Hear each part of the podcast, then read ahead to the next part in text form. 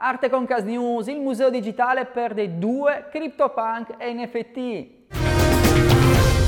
Uno dei più famosi musei d'arte digitale tedesco, il ZKM di Karlsruhe, ha perso l'accesso a due CryptoPunk che erano parte della propria collezione. I due non fungible token erano stati acquisiti nel 2017 dal programmatore di software ed esperto di crittografia Daniel Hayes, che era riuscito ad acquistarne ben 4 per 100 dollari l'uno. Hayes, tentando di inviare due di questi CryptoPunk a un altro wallet, ha accidentalmente bruciato gli NFT, inviandoli a wallet visibili ma inaccessibili. Il trasferimento del punk è stato uno stupido errore di copia e incolla, ha dichiarato Ace. Il valore attuale dei due NFT andati persi corrisponde a briscoline 120 ether circa e oltre 300 mila dollari.